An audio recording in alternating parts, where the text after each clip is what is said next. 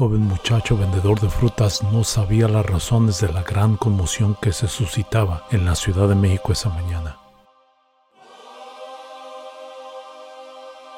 Había sido enviado por su padre a edificar el puesto de frutas y verduras que tenía la familia, el cual usaban como medio de ingresos para subsistir.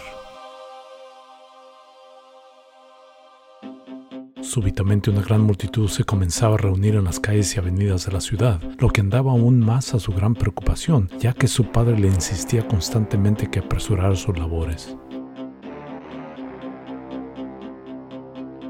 Al ver a la gran multitud acercándose y movilizándose, el joven comenzaba a apresurarse ya que no quería que su padre le regañara por no tener el puesto listo para la vendimia del día. Su enorme preocupación de preparar el puesto le había prevenido al darse cuenta del gran suceso que ocurría la mañana del 27 de septiembre de 1821. Después de 10 años de lucha y de la muerte de sus líderes originales, el enorme ejército de las tres garantías atravesaba los umbrales de la ciudad virreinal de México, liderado este por Vicente Guerrero y Agustín de Iturbide, culminando así con la lucha de independencia en contra de España. Aunque la calma y la estabilidad no llegarían con el triunfo independentista, ya que se avecinaban más años de turbulencia y conflicto como resultado de las luchas por el poder que se suscitarían después de la independencia. 25 años después la nación mexicana se vería envuelta en un conflicto internacional en el cual perdería más del 55% de sus nuevos territorios a manos de los Estados Unidos de América.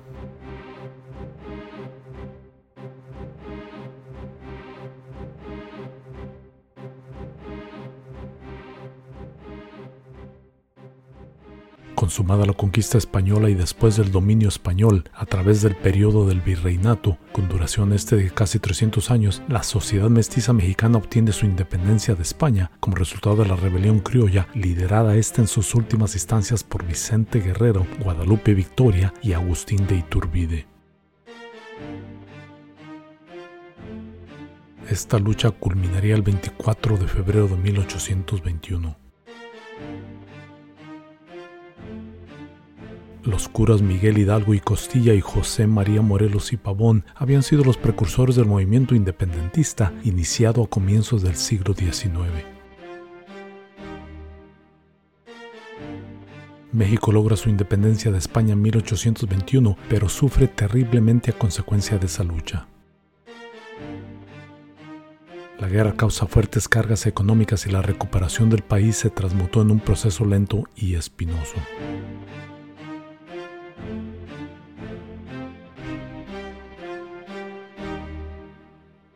Los primeros intentos de la nación en ciernes por crear un nuevo gobierno incluían colocar al país bajo la autoridad de un emperador. En 1824 la monarquía era derrotada, formándose una república constitucional como resultado. Pero las luchas internas entre las diferentes facciones políticas, como los partidos centralistas, federalistas, monarquistas y republicanos, agotaban aún más la energía y los limitados recursos con los que contaba el país. La existencia de estas facciones políticas provocaba nuevas luchas al intentar cada una de estas apoderarse del poder, pero negando a la nueva nación el poder obtener estabilidad y paz.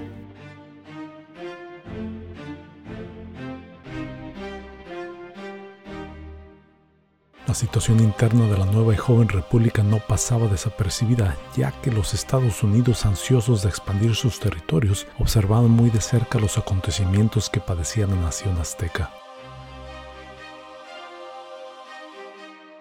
En cuestión de unos cuantos años le declararía la guerra a México al propiciar un altercado conocido como la escaramuza o batalla de Rancho Carricitos, ocurrido el 25 de abril de 1846, lo que propiciaría a James K. Polk la ansiosa y planeada oportunidad de declararle la guerra a la nación mexicana y poder así comenzar la invasión del vecino del sur, propiciando el comienzo de The Mexican War, la guerra de intervención.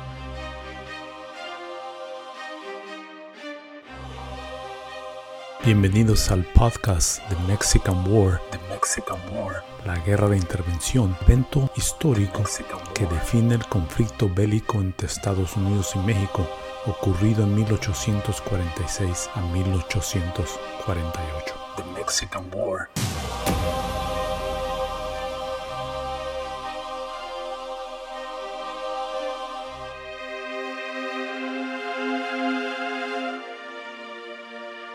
Resultado de su lucha independentista en contra de España, México obtiene vastos territorios, los cuales se extendían hasta las regiones al norte del país, colindando estos con los Estados Unidos de América. Estas tierras fronterizas mantenían una población muy escasa y en medio de sus luchas políticas internas y déficits económicos, México también tenía el reto de colonizar esos territorios y poder así defender sus fronteras. La colonización y población de los territorios norteños mexicanos resultaba casi imposible de obtener para el nuevo pero tambaleante país. Había menos gente para poblar las tierras fronterizas, ya que casi el 10% de la población masculina había perecido durante la Guerra de Independencia y el índice de natalidad había declinado alarmantemente. La constante beligerancia en contra de los indios desanimaba a la gente, la cual potencialmente podría trasladarse a estas áreas para poder así colonizarlas.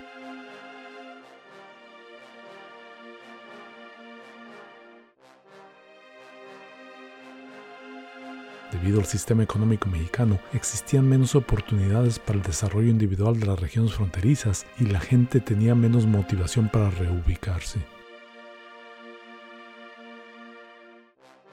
La colonización era algo que se impulsaba como parte de la agenda gubernamental, pero el sistema militar nacional era incapaz de proporcionar apoyo para resguardar las vastas fronteras del país. La Iglesia Católica, tanto como el establecimiento militar de México, principales guardianes de las tradiciones nacionales, eran incapaces de ejercer autoridad en las áreas fronterizas. Las comunidades de la frontera eran pobres en su gran mayoría y no podían sostener las instituciones complejas que el gobierno central intentaba establecer. Las comunicaciones necesarias para enlazar a las regiones eran lentas y poco fiables. La sociedad fronteriza era más informal, democrática, independiente e igualitaria que el resto de la sociedad mexicana. Por lo tanto, Dicha sociedad a menudo estaba en pugna con el gobierno central, el cual imponía restricciones que afectaban directamente a su economía. Mi nombre es César Noel Madrigal y esta es The Mexican War, la guerra de intervención. Nueva nación mexicana después de su larga y sufrida lucha de independencia está a punto de entablarse en un conflicto internacional como resultado de los deseos de expansión de los Estados Unidos de América.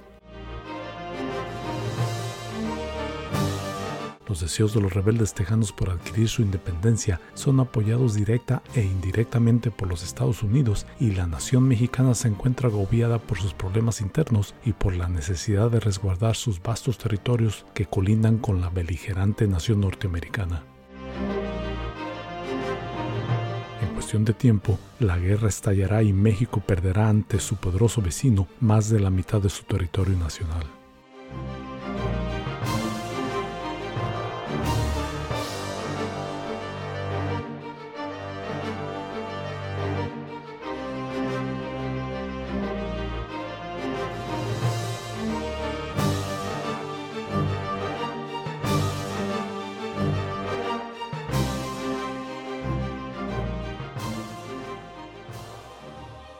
Derechos otorgados por el destino manifiesto de colonizar y poder obtener todo el continente han sido conferidos a nosotros por la divina providencia para poder así expandir nuestros sentimientos de libertad, exaltados estos bajo un gobierno unido. Esto fue un extracto de una publicación escrita y publicada por John L. Sullivan en la edición de julio-agosto de la United States Magazine en la ciudad de Filadelfia.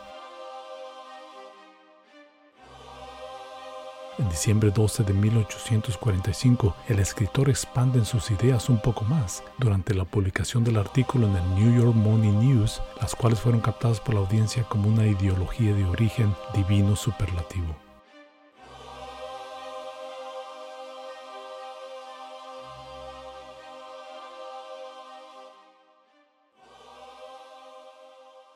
Las naciones del mundo típicamente mantienen un sentido de destino o de propósito nacional. El destino manifiesto, una frase utilizada por líderes y políticos durante el principio de la década de 1840 como estandarte para justificar la expansión continental de los Estados Unidos, revitalizó el sentido de misión y destino común nacional para los estadounidenses. Un gran sector de la sociedad y del gobierno de los Estados Unidos creía que su misión consistía de inculcar en los demás las fronteras de la libertad, impartiendo idealismos y fe en las instituciones democráticas disponibles para aquellos que eran capaces de autogobernarse a sí mismos sin monarquías, señoríos o figuras eclesiásticas.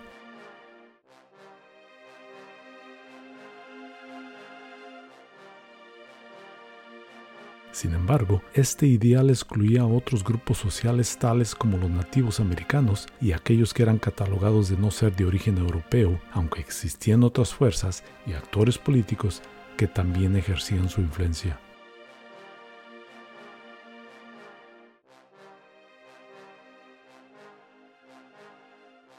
A medida que crecía la población de las 13 colonias originales y se desarrollaba la economía estadounidense, también crecían los deseos e intentos de expandirse hacia otras tierras. Para muchos otros colonos, estas nuevas tierras representaban oportunidad para obtener nuevos y vastos ingresos, riqueza, autoeficiencia y más autonomía. La expansión hacia las fronteras del oeste del continente les proporcionaba estas oportunidades.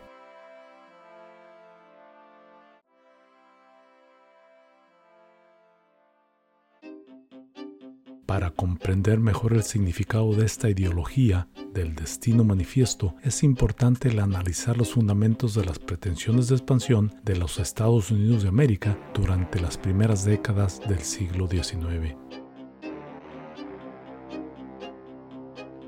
Este nuevo y pugnante país experimentaba un alto índice de natalidad y aumentos periódicos en la población como resultado de la constante migración hacia la joven nación. Además, como la agricultura proporcionaba la principal estructura económica, las familias extensas o grandes, las cuales típicamente preferían trabajar en las granjas, eran consideradas de alto valor para la sociedad económica de sus tiempos. Población estadounidense, la cual totalizaba un poco más de 5 millones en 1800, crecería más de 23 millones para mediados de siglo. Como resultado de esta explosión demográfica, existía la necesidad de expandirse a nuevos territorios para dar acomodo a este crecimiento tan fugaz. Se estima que casi 4 millones de estadounidenses se trasladaron a los territorios del oeste del continente entre 1820 y 1850.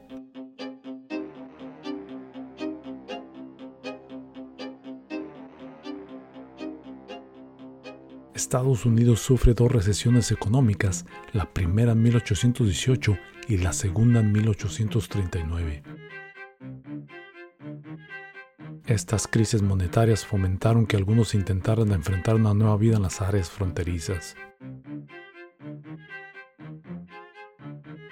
El terreno fronterizo era barato y en ciertas instancias el colono lo obtenía sin ningún costo. La expansión a las áreas colindantes generaba oportunidades para nuevas relaciones comerciales y para el desarrollo individual.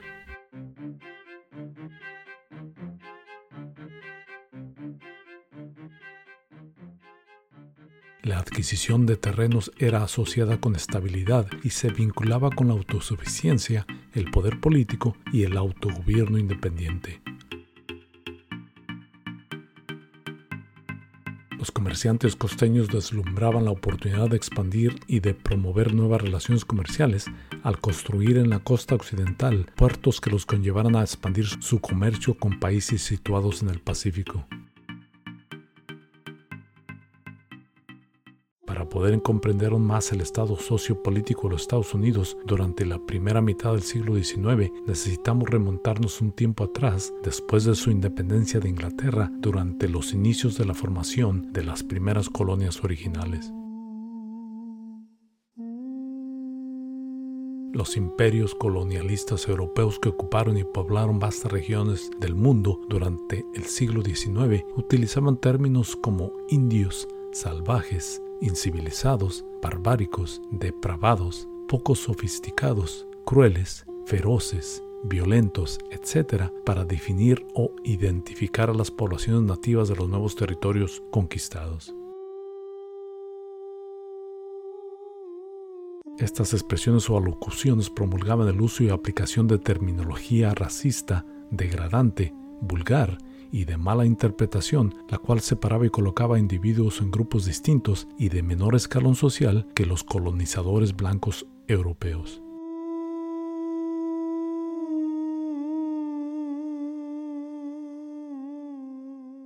En las nuevas colonias de los Estados Unidos, por ejemplo, las jerarquías sociales eran edificadas con base en la participación y rango que ostentaba el individuo en cuerpos eclesiásticos o por su estado económico financiero o su linaje jerárquico, pero no era caracterizado por el color de su piel. Consecuentemente, términos empleados por sectores de la sociedad como inferior, salvaje, incapaz de desarrollo, creatividad o descubrimiento, comenzaban a ser adjudicados a individuos con la sola intención de diferenciarlos de la dominante población de origen europeo. Estos términos también eran designados a individuos catalogados de ser inferiores a las castas dominantes y a los cuales también se les adjudicaba una mistificada pobreza e ineptitud social.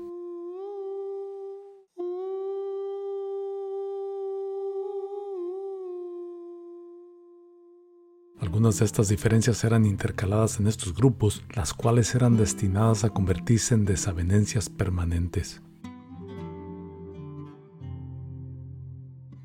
Como resultado de estas ideologías, compuestas de intolerancia y de racismo, la cimentación social de castas comenzaba a desarrollarse.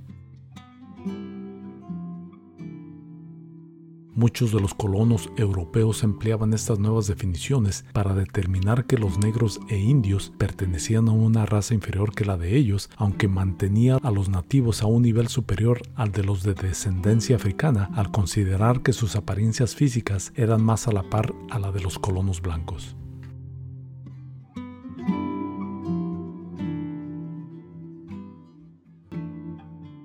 Los esclavos africanos eran así considerados de poseer capacidades intelectuales, de moral, de disposición de naturaleza y carácter inferior al de los colonos blancos, colocándolos aún por debajo de los naturales. Además, estas demarcaciones también contribuían al desarrollo de una ideología que propagaba discordia y rechazo de ciertos grupos sociales efectuada por la mayoría de los colonos pero promulgaba tolerancia, el desarrollo y crecimiento político, social y económico entre ellos.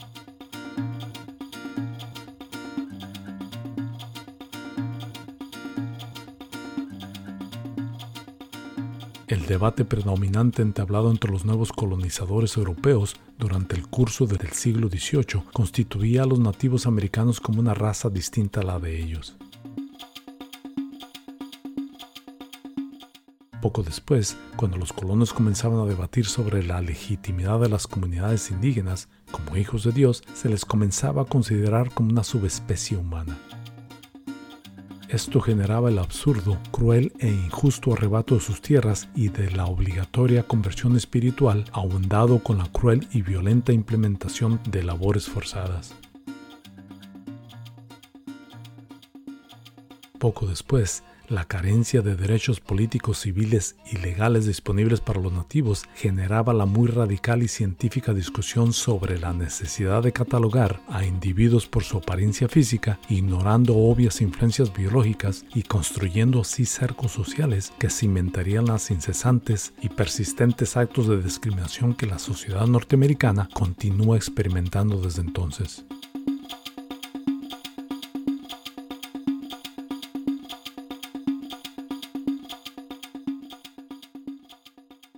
Nuevos colonos suscitaban que su estirpe era de mayor jerarquía debido a su mayor inteligencia, perspicacia y agudeza que ellos mismos se adjudicaban. La posición política y religiosa también marcaban amplias diferencias entre los colonos y nativos, basado esto solamente en la interpretación de los pobladores blancos. Consecuentemente, una clara división comenzaba a desarrollarse en la, en la, cual los blancos se convertían en la principal categoría de estirpe y por ende colocaban a cualquier otro individuo de color en una categoría inferior a la de ellos.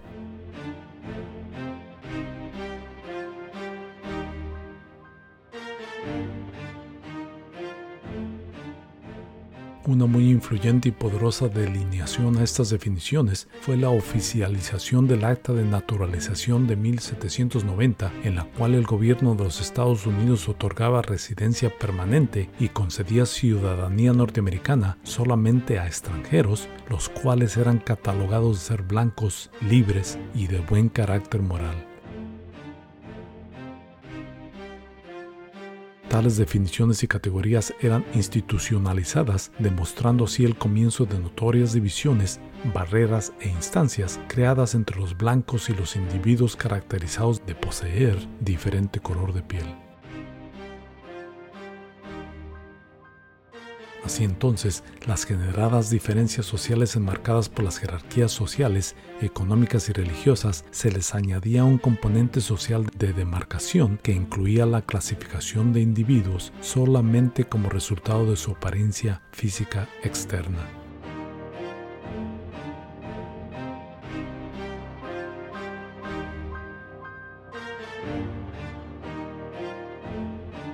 Estas infundadas ideologías, las cuales carecían de fundamento biológico y científico, comenzaban a generar tendencias filosóficas que cimentaban los nuevos ideales de la nueva nación, la cual pugnaba más y más por la adquisición de nuevos y extensos territorios para poder así satisfacer los deseos expansionistas de su sociedad.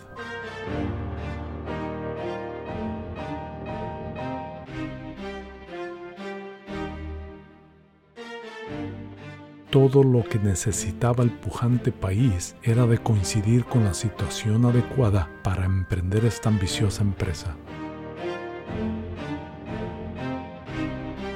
La oportunidad llegaría unos pocos años después, cuando una nueva nación sufrida, joven e independiente, débil y expuesta a un sinnúmero de conflictos internos, propiciaría las condiciones apropiadas para que los Estados Unidos lograra propagar y adquirir finalmente su destino manifiesto.